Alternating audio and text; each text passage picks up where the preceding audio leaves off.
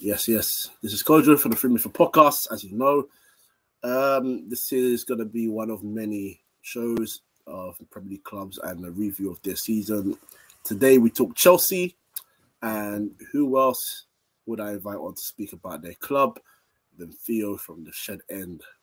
Theo, how you doing, bro? I'm good, man. First of all, thanks for having me back on 3inMidfield. Always a pleasure. But yeah, I'm, I'm good, albeit with a bad season. But yeah, I'm good. How you doing? Yeah. Oh yeah, I'm good. I'm good. I'm good. Um, yes, I mean for my club as well, it's been it's been a okay, it's been a good season. I'm not gonna even lie. We've got another game coming up soon, so. I said it. We tried to hide the smile. I see it, man. I, I don't miss a trick. I'm trying. To, I'm trying to be cocky. I know for you, it's not being the best of seasons. Um, yeah. And Chelsea have had this in the past where they've had like a fantastic season the year before, and out of nowhere they've had uh, quite a dramatic fall in the season. But I wouldn't say anywhere near this level. Um, there's been a lot of changes at Chelsea, new ownership, uh, managerial changes, and there's a new manager coming in as well soon. In I think he's starting tomorrow actually. For those listening, today is the 31st of May, so 1st of June, which would be tomorrow if you're listening, is going to be first day for Mauricio Pochettino. Am I right, or is it in July? Not, no, first of July. First of first July. July. So, Perfect. so yeah, yeah. I think he's working behind the scenes from now, but officially he starts on the first. Okay, absolutely awesome. Okay, well, you know, let's start there. Let's start there. We'll start with Pochettino before we get into the season. Um, obviously, if anyone that doesn't know Pochettino's managerial history, started at Espanyol as manager. He went to Southampton, did a very good job there. Went to Tottenham, did probably or probably was their best Premier League era manager. I think that's fair to say. Champions League finalists, two title races, no trophies. Um, so in the Premier League era, I think only Juande Ramos is still the only one to get them a, a trophy of some sort. Um, and um, of course, he's gone to PSG recently. Up and down time there, but what manager goes there and has a, a completely up time? That's just what happens with PSG. Um, looking at your current squad, looking at his history with previous players and teams, are you excited for this appointment?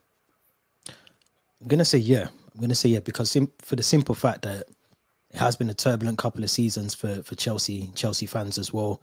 Um, obviously, Graham Potter, Frank Lampard, Thomas Tuchel departing, so it's been a mad roller coaster. The sanctions, change of ownership.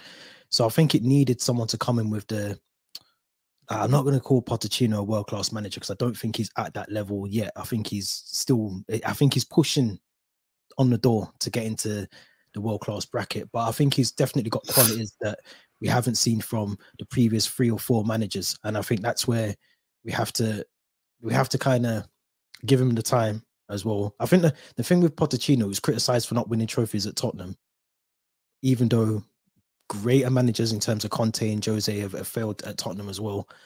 And he was criticized for having a Rolls Royce of a squad at PSG. So I think this is probably a good a, a, good test to see where he is now in terms of his managerial qualities.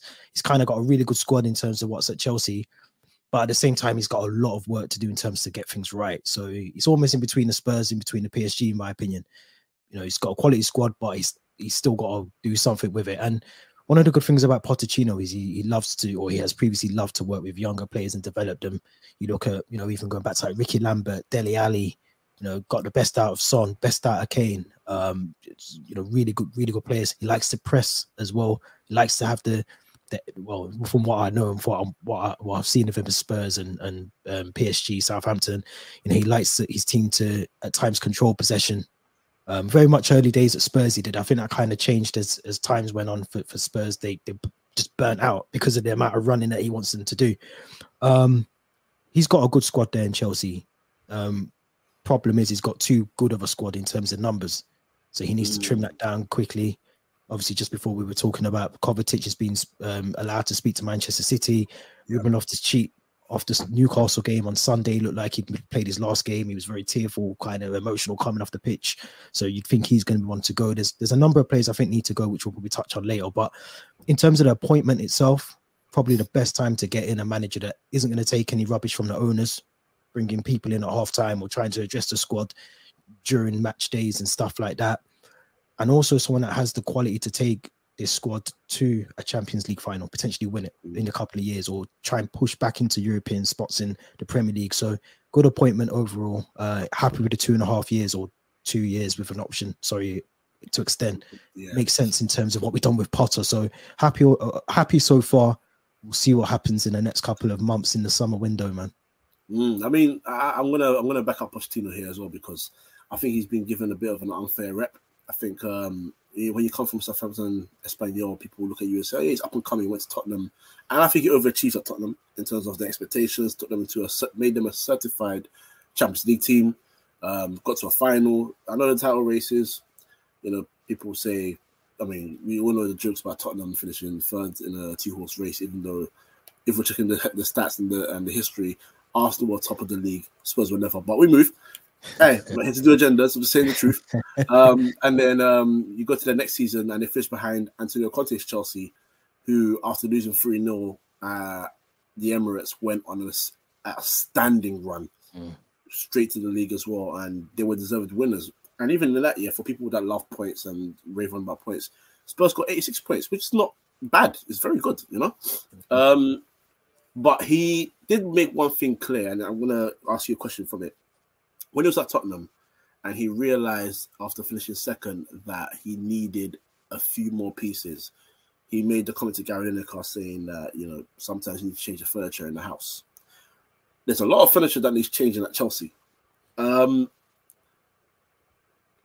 I mean, you talked about Loftus Cheek. You're talking about we've talked about Kovacic already.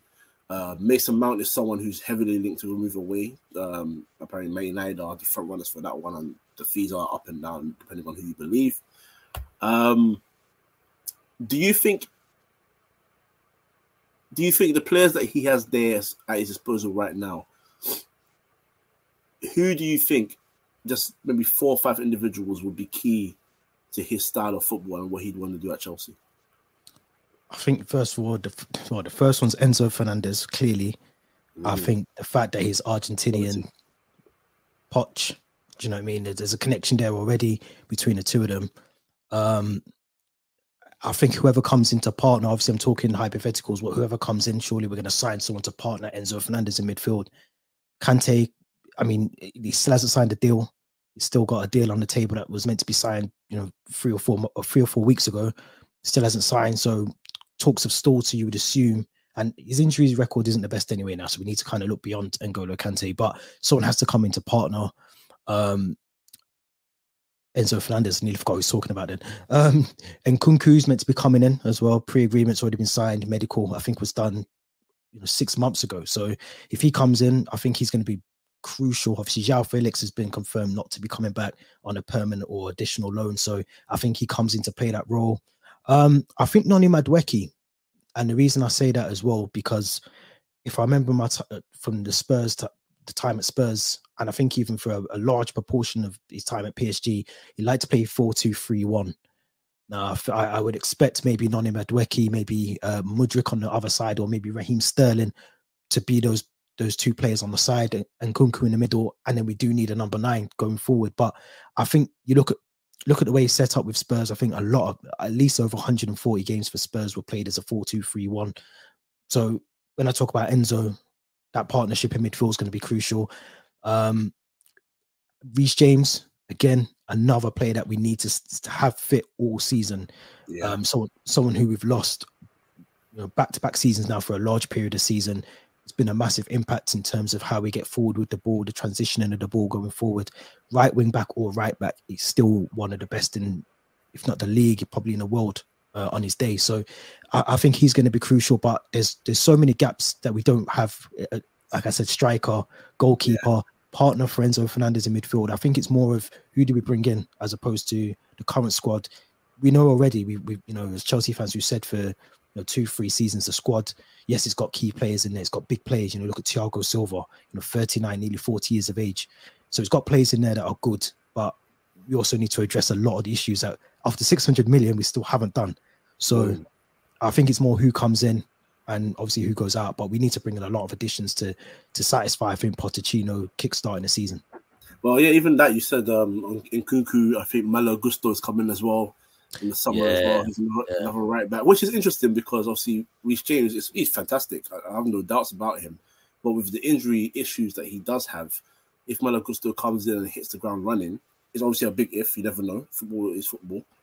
That's a that's a potential challenge to the position. Another young right back, full of energy, can go up and down. Defensively, I'm not sure on him. I haven't seen highlights of him defensively because, as you know, the the modern modern thing is all right backs and full backs and left backs, wing backs, whatever you want to call them, must attack, attack, attack. You know, and be able to create. Not really focus on what they can do defensively, unless they can um recovery, do that recovery defender, so like Kyle Walkerish. Um, but I'm intrigued to see what you do because, uh, dare I say, a European-less Chelsea that's giving a manager essentially the keys to build his team. You've been linked with people like um, Ugarte from um, Sporting Lisbon, who anyone that listens to this podcast knows I am a, a Portuguese league stan. If Chelsea get him, I'm furious. I'm furious. Um, because I got a curveball for that in a minute, so I'm gonna let you finish. But I got a curveball. Oh, okay. All right, all right. Let me, let me run through this and then you, you um, because um, I'm, I'm, i was a big fan of João Palhinha, and I was surprised that he went to Fulham. Not that Fulham are a bad club, but I thought he would be able to go to like a, higher level club. And I wanted to be an understudy to Casemiro at Man United. Um, oh, before he was even linked with Casemiro, that's the one I went at United. And Ugarte is another one that in that mod as a defensive midfielder, tends to be an anchor man, tends to be a deep-lying playmaker in terms of roles at the, in that position. Just muted myself. He's a master of it. Um, and I think also you've been linked with Diogo Costa from Porto as well. Good goalkeeper. Yeah. Um, but yeah, what is your curveball? Because I'm, I'm now now I'm, I'm, intrigued. What's going on? So apparently there was talks with Ugarte, I think yesterday or the day before, Todd Boehly, as Todd Boehly does, even though this is the same man that said he's backing away from his responsibilities at Chelsea, he's going to reduce it down to 5% instead of something like 25, 20, 20% at the moment. So you would expect Todd Boehly not to be having these discussions. It didn't work last season. Yeah. Now he's gone in, with Ugarte. And I think the way that the structure of the deal that Todd Boehly wants to do is very similar to the deals that he's done previously, trying to, you know, maneuver the goalpost as as we want to call it. Yeah. And um, I think PSG have come in and basically give, offered him double, I think, or maybe even triple the wages that we've offered him. And I think the fee structure is a lot less than what we're trying to offer to um to to Sporting. So uh, it's a no-brainer. I think if you had any common sense, depending on which which one you'd want to go with. I mean, PSG sounds very appealing. Obviously, there's a lot of superstars there as well. Um, it, it's whether I mean the long-term vision, the long-term project. What do you want to go with? Do you want to go and win trophies instantly with the likes of Mbappe and co, or do you want to try and build something with Pochettino, who's who I believe has spoken very uh, like closely with Ugarte already, and they've had some sort of dialogue. So I wouldn't say it's, it's, a, it's a no from now, but I think it, it's definitely through derailed the discussions and the negotiations with with um with Chelsea at the moment. So we have to see how that pans out. But I would, I mean, this could be a Raphinha all over again, and uh, you know, a, a Gabriel Jesus all over again, and yeah. other players that we were meant to get last season. So it, yeah, it, it, could derail. I mean, if I, I'm not gonna be, I'm not gonna lie. I'm not gonna lie here. I think it's a kind of a sticky one for him, and this is why. I've never liked or fell in love with the PSG project. I, I don't mm-hmm. like how they do business or how they go for players. I don't think there's ever been a plan um, because they obviously change through managers. Sort of like how I criticize Man United and other Premier League clubs. There's no sort of, I don't know. If I compare it to Southampton 2011 to maybe 2016 before they brought in Mark Hughes, if I remember correctly. There was like a succession of managers that play a certain brand of football. So if one left, the other one came in. It was continuous, maybe a few changes, but there was a brand of football the club they wanted to play, and you know there was a system and everything worked, and you build a team for the managers that come in. Whereas at PSG, it's just well, okay, this guy's available, so let's bring him in. This guy, if I'm being honest, what did they want with Ugarte? Because last season they signed Carlos Soler, they yeah. signed this guy, they signed that guy. You know, there's no plan. But then at Chelsea, you've got an owner who essentially looks like he's just buying to buy, and mm-hmm. you as a player, you got to sit there and say, okay, I'm talking to you, but we all got eyes here, and you know, we all got social media. Football's everywhere. I can see it. I know who Chelsea are. Chelsea are a huge club. They're one of the biggest clubs in England and in Europe. You've got this manager in. Why am I not talking to him? Am I part of his plans, or am I just being brought in because I'm mm. the, new, the, the new hottest name on the market?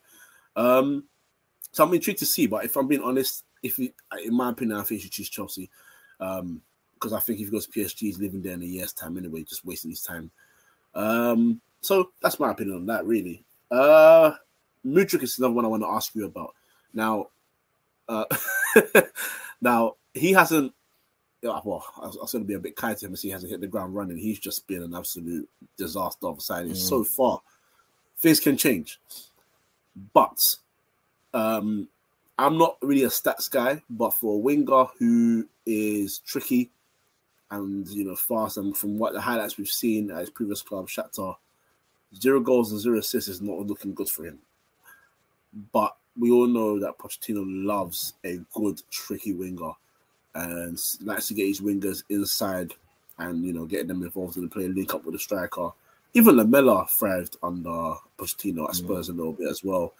We know what Son's history is at Spurs as a whole and with Pochettino how big is next year for that kid? Because he's still young, man. I, I don't like doing this to these guys because in reality they, they're young, but the pressure's on. Yeah, I think it always comes down to, and it shouldn't, but it, a lot of it comes down to the price tag of a player. If he was 20 million, you know, I, I don't think, and I agree with you 100%. I don't, I, apart from the Liverpool game at Anfield, I have not seen anything from this guy to make me think, yeah, we've got something there. He hasn't shown me enough. He shows you five minutes of a 60 minute cameo of what he might yeah. be able to do. And when you pay that much money, and like you said, you know, Shakhtar, the, the, the reels that you used to see, the YouTube clips, you're thinking, wow, we're getting a we're getting a really good player here, but he hasn't shown anything. And next season, I'm hoping with Pochettino coming in, he gets the best out of him. Like I said at the start, you know, he likes his his his his, uh his players to to press. So that means he's got to, he's got to be part of that. You know, that tactically he's got to be on, on job to do that as well. The same with the right side. But I just think there's, I don't know, I, I feel it's a hard league to come into. You know, we've seen players previously, not just at Chelsea, other, you know, I think even back to someone like Jack Grealish when he went to City, his first season was was yeah. was relatively poor under under Pep, and then he's developed slightly this season. So I think if we can see the same consistency or the tra- trajectory from how he's been this season to where we're trying to get him to get to, there's a player in there. I mean, we don't. You only have to. You only need to see what you can do. Like I said, those little tiny spells. There's a player in there, you know, and I think it is just maybe a change of manager. As I said before, you know, trimming down the squad. I think that doesn't help. You know, he's only been playing certain role, a, a certain uh, restricted role in terms of starting games. You know, coming on as a sub in like the 70th minute, like that. That's not consistent enough. And one of the things we need next season is consistency in our, our starting 11. We need a starting 11 that is our base starting 11 yeah you got to rotate you got to swap you got to factor in injuries suspensions etc but you need a base starting 11 that you work with. They get consistency they get regular football together they understand how each other plays the link up play rest of it. We've got we've got to get that next season and i hope he is part of that because he's he's got he has got talent but it's massive. Next season is massive for him. If he don't to write players off too quick but you know, yeah. you talk about the team of Werner, Kai Havertz, you know, those sort of players that Christian Pulisic, you know, we, we, we talk about these players still as, oh, we've got to give him a bit more time. And he was at this this season when I think I think Lampard was there, the first, the first stint. Yeah. Some yeah, of them. So yeah, yeah. we've got to start thinking about how long do we give a player? Mudryk for me has another two seasons in him. There has to be a development. There has to be something that shows us that okay, he's not the finished article, but he's 50% now. And then next yeah. season, I want to see him at 75%. And then the season after that, he should be at least 90, you know, and then consistently trying to get to 100. So we have to see, but it, it, is it a confidence thing? Possibly. You know, he's coming into a new league, a lot of pressure, price tag. Mm. This, this, season was probably the worst season for him to come to Chelsea. And so I think we have to see what he can do under Pochettino and then assess him from, from there. Yeah, bro, literally, it, could be just a goal. It could be the most scrappiest of goals, but if it hits the back of the net, he might just go on a mad one after. He might say, "Yeah, okay, I'm feeling this now." This He's is been football. close. He's been close a couple of times, but as I said, and to be fair, they all came in the Liverpool game, the 15 Yeah. minutes that he gave us. So I think he's um he's got talent. He's got talent there. So you know, we just have to see what what happens next season. Yeah, I'm excited to see what he does. I I, I- do like a lot of players in your squad. I, I'm a I'm a fan of Badiashile. Um, I'm a fan of I, well, I don't say I'm a fan of Mudryk. I saw videos. I'm not someone that likes basing on clips. I need to see. No, I'm more. same. Yeah, so I'm I'll, I'll, I'll give him some time. Madueke, I, I I do like as well. Um, you definitely do need a striker. Before we go into the managers and you had in the previous season and obviously how the season as a whole, João Felix, you happy with him leaving? I I think he's got talent, and I said to someone earlier, he's going to be a, a Ballon d'Or winner one day. Okay. I, I, I believe that. My only downside is the, I mean, the loan structure was set up all wrong in the first place. I don't know if we'd signed him by the time I came on here last time. I, I don't think we had. I can't remember when I came on. It's either when Potter was a, an sacked or when we announced Potter, or in between that spell. I can't remember. Yeah, that, Um, yeah. But I don't think we had João Felix at the time. Mm. Now, the, the structure of the, the loan, madness. I don't know who signed off that that deal, but they better walk themselves out of Cobham tonight because Yeah. that was one of the maddest loan deals I think I've ever seen in Premier League. history. fact, no, we did speak about it because I remember me you saying we did. if if even if he does hit, even if he doesn't do well or he does do well, regardless of how it goes, if you structure a loan like that, yeah, can't yeah, lie. At the end of the loan, you have to sign the player we because you can't be giving them money and all the other stuff and then And let the guy go back. it doesn't make sense. yeah, like- and I think I read I think I read a stat yesterday that said um each of his goals, and I think he only scored maybe three, maybe might have got that wrong. They they cost four million a goal. And his appearances were costing seven hundred and fifty thousand per appearance. Excuse me. Yeah, yeah. I remember. I think he was. I think. Uh, bearing in mind, he. I know he was suspended for three games after the Fulham sending off, but you're still talking mad money, and obviously we're still paying his wages. Now there's no option, no obligation to buy in his loan deal. Uh, I think it was a bad. It was whoever signed it off. Honestly, they they apprentice is what I'm going to call them. But um, in in terms of am I happy? I, I, think it made sense. If we get in Kunku in, I think it makes sense. Pochettino, I think is I is like he's keen to see Nkunku playing that sort of 10 role behind the striker, Mm. which is where João Felix was playing anyway, majority of the time.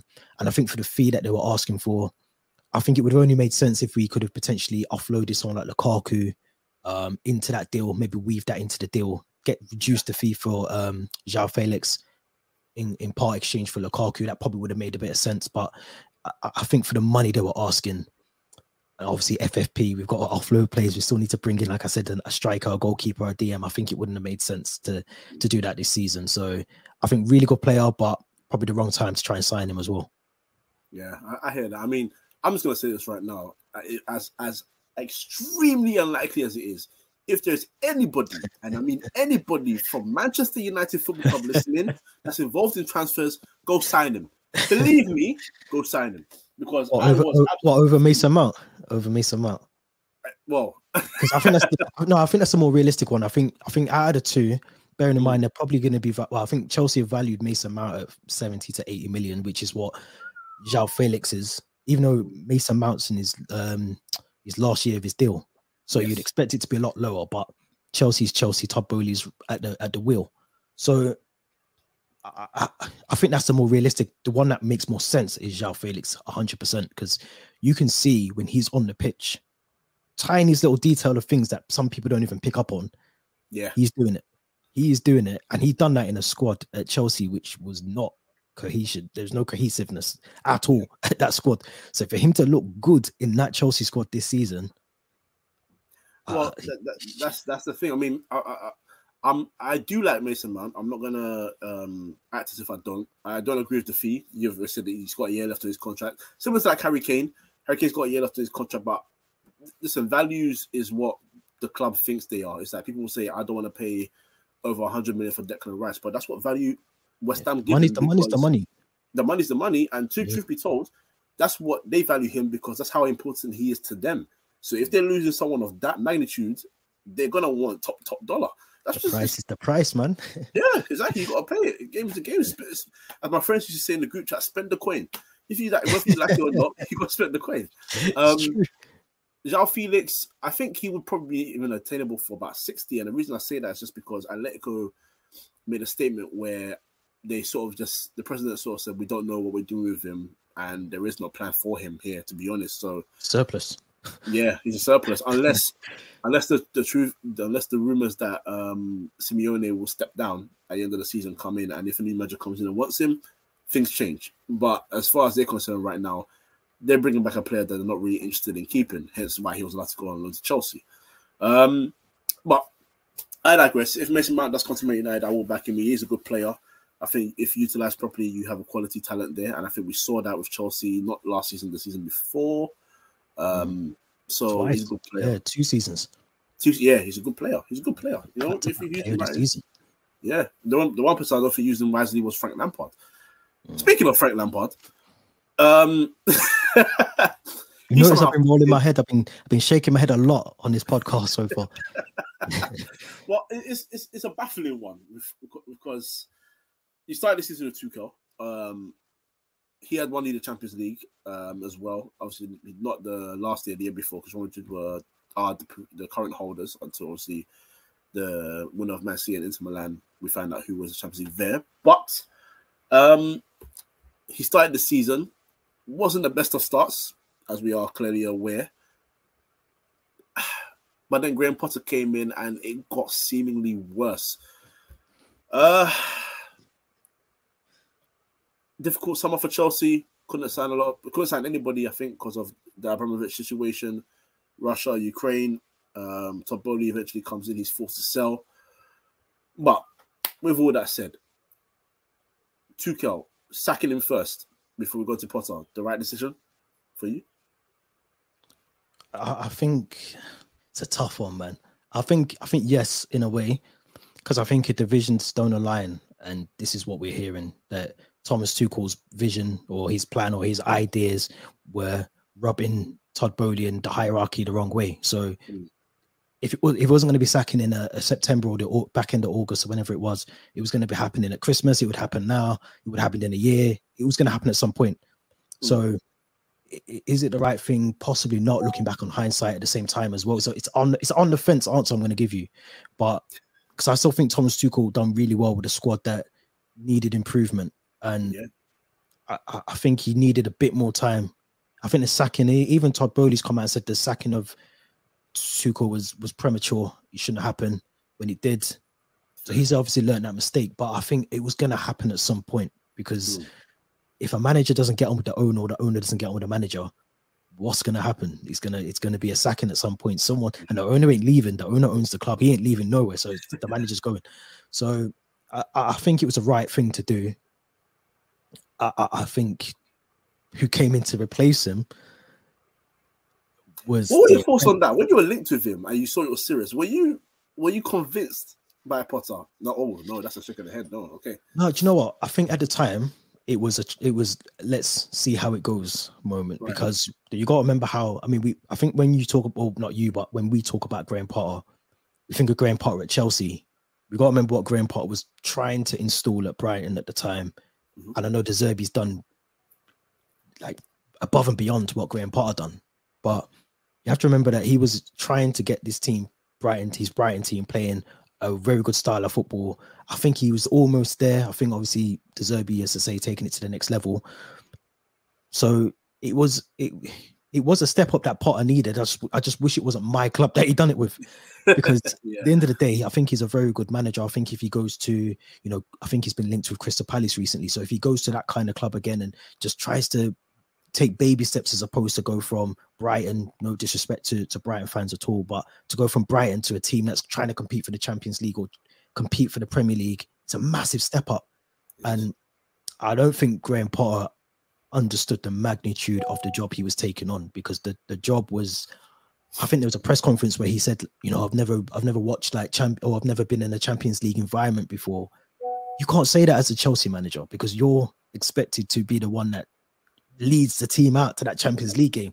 Facts. So I think you could see as time went on, when he got his polo neck thing on, he got his little makeover thing, you could see that deteriorate from him by pff, I don't know, October. A month into the job, he was just not the Graham Potter that started the job a, a month earlier. So I, I think it was the and the thing is the rebuild's a massive thing. Yeah. So when you get a manager in, they have to be able to deal with egos, the change, keep things ticking on the pitch, getting the players right, new signings coming in, Mm. massive disruption in the dressing room, pressure from outside of you know fans, media. You got a lot to deal with. So to deal with all of that, plus the whole thing of trying to adjust how we're trying to play and how what the, the new owner's probably trying to come in and tell you how to set your team up with the wrong. I think the owner gave him the wrong formation, or with Tuchel, he gave him an extra player. It was like a 4 4 4 4 3 formation. He oh, tried Oh, to yeah, give Tuchel. yeah, I remember that. Yeah. I remember that.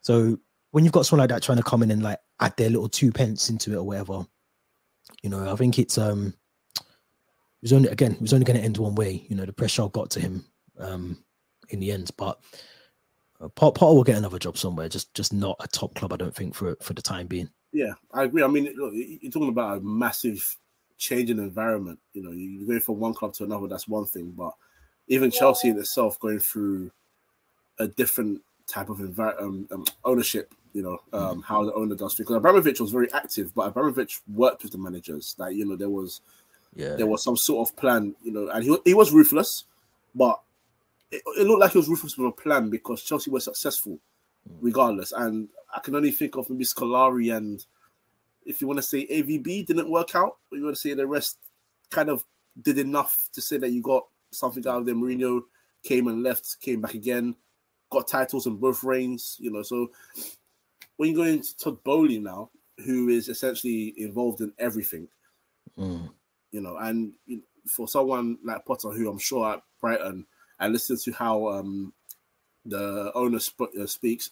He spoke on uh, the Beautiful Game podcast. So shout out those guys.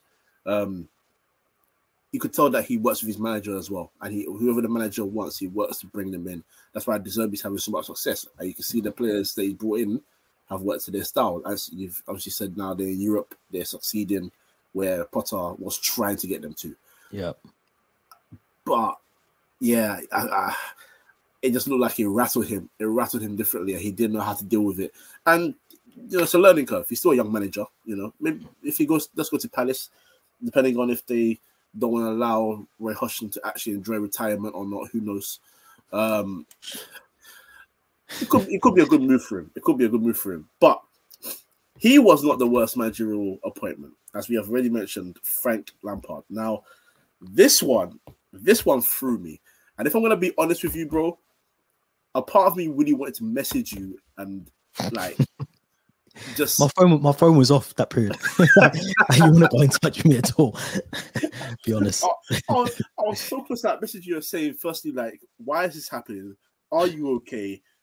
Why is he back? Like, just so many questions because Hmm.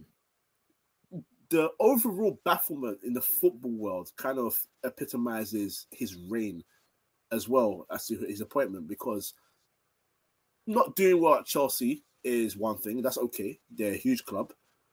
Everton are also a very big club. If I'm being honest, they are a big club. They've got some good Yep. history.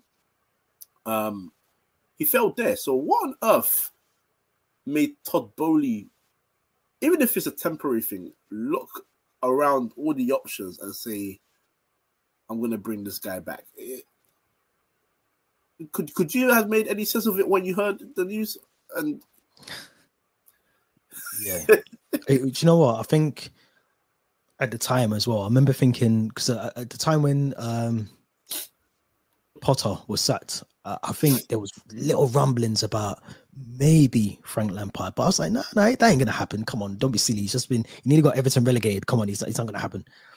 And we were at that time as well. We were on free fall. Like you got to remember, the results were not good at all under Potter, so we were getting closer to that relegation than ever. And we were joking as Chelsea fans saying, oh, you know, relegation battle might be on. And then it stopped being a joke to, oh, like we actually might be on a relegation battle right now. So to see him come in, it didn't make any sense to me. And the only sense that I got out of it from a, a, a sort of Todd Boehly Chelsea perspective was that there was a lot of disgruntled fans under Graham Potter that were booing the players off, abusing the players verbally as they walked off the pitch. Cucurella being one of them, Mason Mount, uh, Kepa at times. Obviously, Graham Potter, I think, got ended up getting death threats. So there was a lot of things that were going on, or I think his family got death threats or something. Yeah. Um, so there was a lot of things going on at the club that was just hostile and just crazy. So I think the only thing I can think of Todd Boehly in his mind when he's looking at Frank Lampard's record and sees loads of L's and D's and not a lot of W's Yeah. is I need something to come in and calm the fans down, appease the fans a little bit, a familiar face, a club legend, someone that's a bit of face of Chelsea, for him to come in and just see out the season. Yeah. But even even that, I think annoyed a lot of the fans because I think the the fans realized that we're not in that sort of um space where you know I think our last game when Frank Lampard was there last time was I think it was against like Wolves and we on the final day we got into the Champions League that way with, with Frank Lampard under a transfer ban. So I think the fans were expecting that again, that kind of Frank Lampard that had the Tammy Abraham, Olivier Giroud, you know, these sort of players that might just get you the three points. We didn't have Yeah. that this season. we had Kai Havertz as a nine. so things were different, and I think Chelsea fans didn't expect that. Aubameyang was there. Yeah, but you see the thing with Aubameyang, I think ah, I can't remember what his fee was. You know, his appearance fee. His his appearance fee was mad. He has an appearance fee. Yeah, he had an appearance fee. Oh, I'd have to. I'll send it you afterwards. But he's uh, it was a mad number. Uh, it was a couple hundred thousand, I think, per game, which is why I think he never ended up in the Champions League squad as well. Because obviously, the more you play, play, play him, the more you pay him.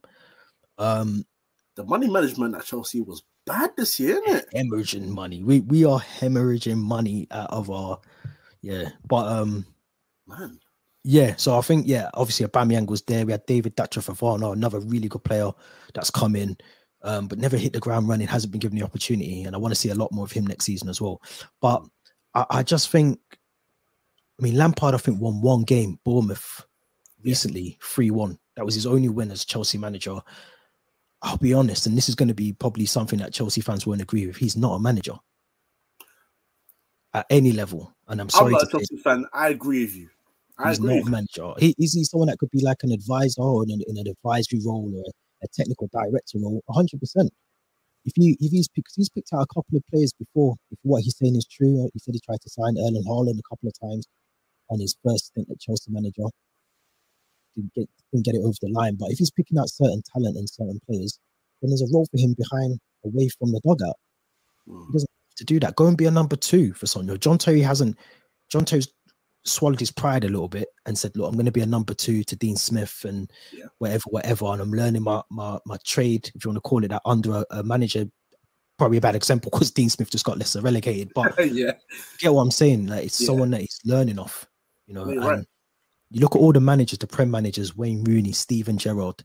None of them have really been obviously Gerrard in Scotland, different story. But when they come to when he's come to the Prem, he got sacked when they were 17th, and Emery got them to to seventh in the league. So Mm.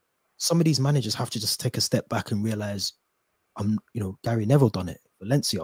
You haven't Yeah. seen him manage since then. He's in the studio with uh, with Jamie Carragher every Monday night. So sometimes you've got to take a step back. He's not he, Frank Lampard is not a manager. He's just someone that has got the name of Harry Redknapp backing him. His dad, obviously, Frank Lampard Senior.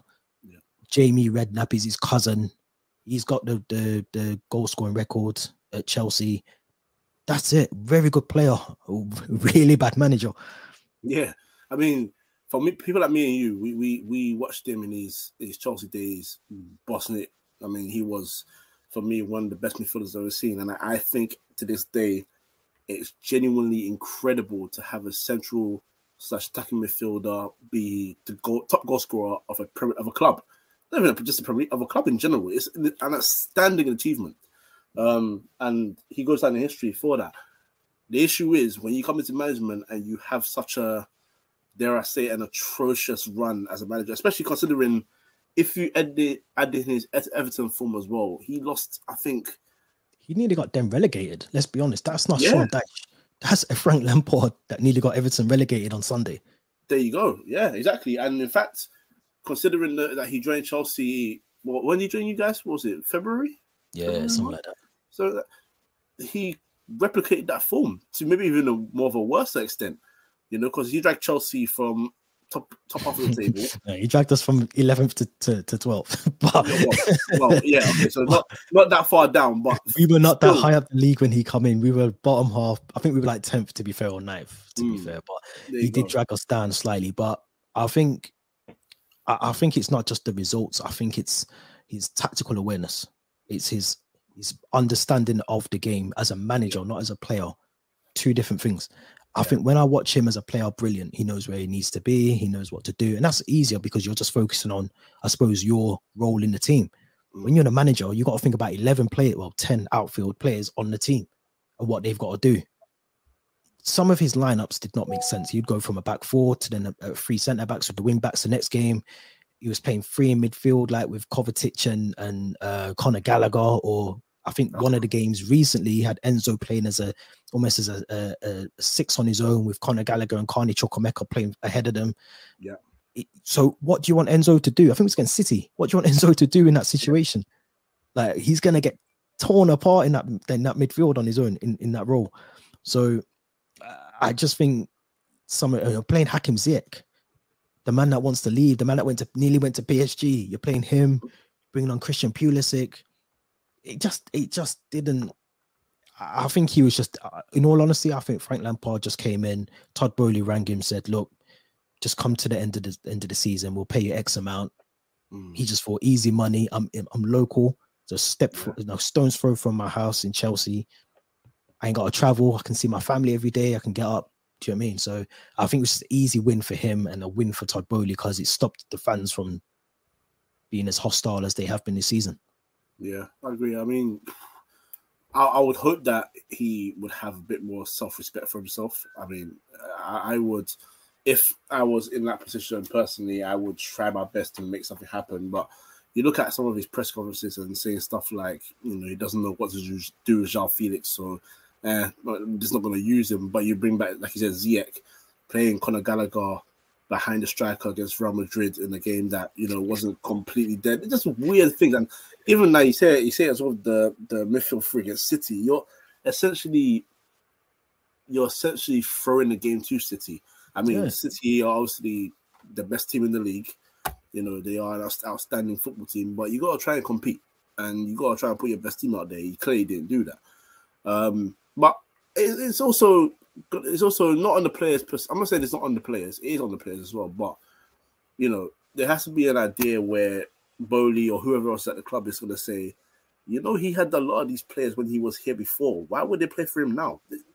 If you Kai Havertz, Kai Havertz going to look at you and say, I'm not going to play for you. I mean, he's not played well anyway, but more to the point, he's not going to play for you. You know, you know, stuff like that. But um, season's over at least. You know, no more stress.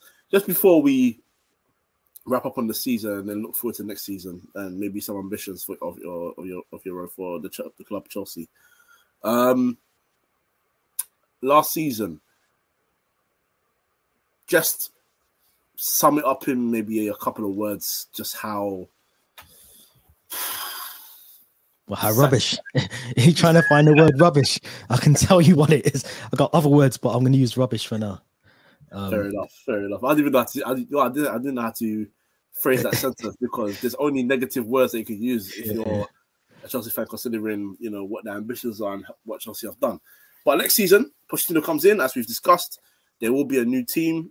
There will be a lot of new players and a lot of players gone. What are you hoping for? Um, considering now you've got rivals around you, Man United have improved this year. We don't know what they'll do. Um, Newcastle uh, who have, I think I'd say they have overachieved. I didn't expect them to get Champions League football. Arsenal yeah. have done well this year and look like they're going to try and get Rice and Caicedo in. City will be there. Liverpool, not sure what they're doing. Looks like they want to try and throw all the money on Bellingham, who looks like he's closer to Real Madrid. But then at the same time, they're linked with three good midfielders, so it could be a boost there as well. So many teams are in and around. Uh, Tottenham, Tottenham are there sometimes. Um, all these teams around, what would you hope for Chelsea next season? If I'm honest, and it's me just trying to be honest as possible, I think without the European football, the amount of issues that we uh, have been highlighted over the last two or three seasons, I think realistically getting back into Europe is the achievement. And that's just me talking from a realistic perspective, you'll ask some Chelsea fans they want to go and win the league or try and push for the Champions League next season. That is not happening because there's so much that we have to address this summer, not in January, like we tried to with Enzo. We got to address it in the summer. We got offload players. And I think it's going to take time for Pochettino. Yes, he's got that preseason window uh, in America, but he's got to he's got to bring that into the, the league form, which is completely different from your preseason and it's, it's going to take some time. I think you know whoever we bring in, they have to get up to speed fully with what Pochettino's asking. Realistically, like you just said as well, you know, you look at Liverpool, they want Mac Allister. I think that's literally a done deal from Brian. Yeah. Um, Newcastle, like you just said, you know they're going to spend. They're in the Champions League, so they've got the money, the financial backing of their owners, so they're going to spend some good money this this summer. Yeah. Man City and Man City, let's not even talk about them because we know what they're about. United will sign some players. You know, I've been hearing mad rumors about Neymar only wants to sign for United if he's leaving PSG. Yeah. So read into that what you will. So I think every club, and obviously Arsenal as well. Um, so you, you're going to see a lot of clubs pushing, you know, and you think Arsenal credit them, push City, and in a way bottled the Premier League this season. So everyone's going to raise their game yeah. by, you know, 25, 50% next season just to try and compete with City. And I don't think we're, I think we're miles away from that. I think we're miles away from even trying to compete for a league. I think our ambitions next season, top six, Europa League at best, we can try and push for okay. Champions League. Champions League, possibly. But you look at the teams around us, and they're going to be doing just exactly the same. We can't even rule out Villa as, as, as much as we yeah. talk.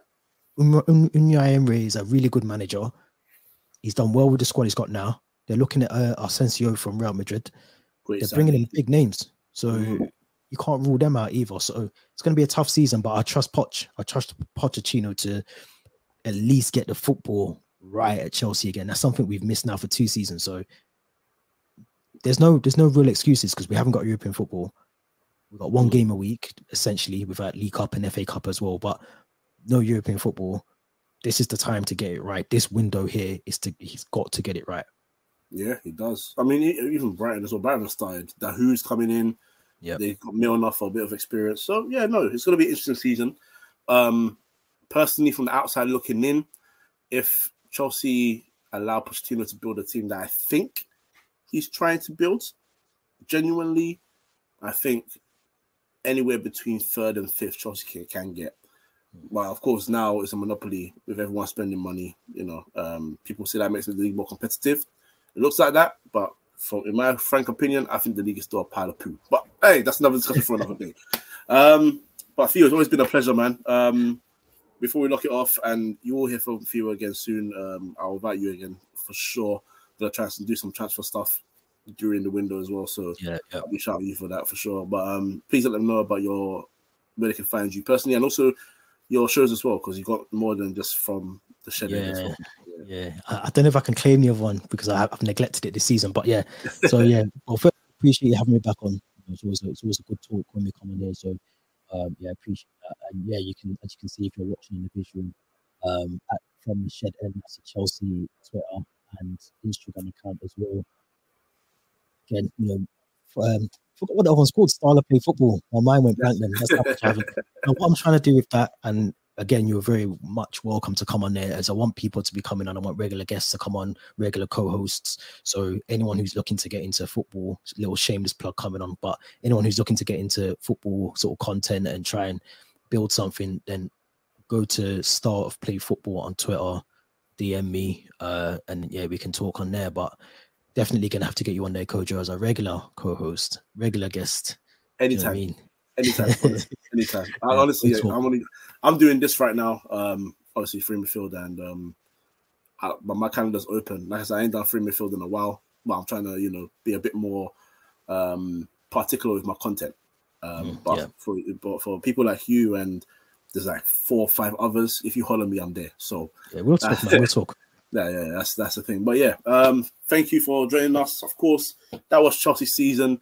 Um, just for Theo's state of mind, I hope they do a lot better next season. Um, for my state of mind, I hope they stink. But um, other than that, um, it's been a pleasure. Like, comment, subscribe, all that good stuff. Find us on the YouTube channel. Free Midfield Podcast, and of course on all your audios and all your socials, Free Midfield. That includes TikTok, where I have to learn how to do more content and videos. I did apply for a job to be a content creator at TikTok. So if I get that job, I better learn fast. So other than that, have a lovely day and I'll see you later.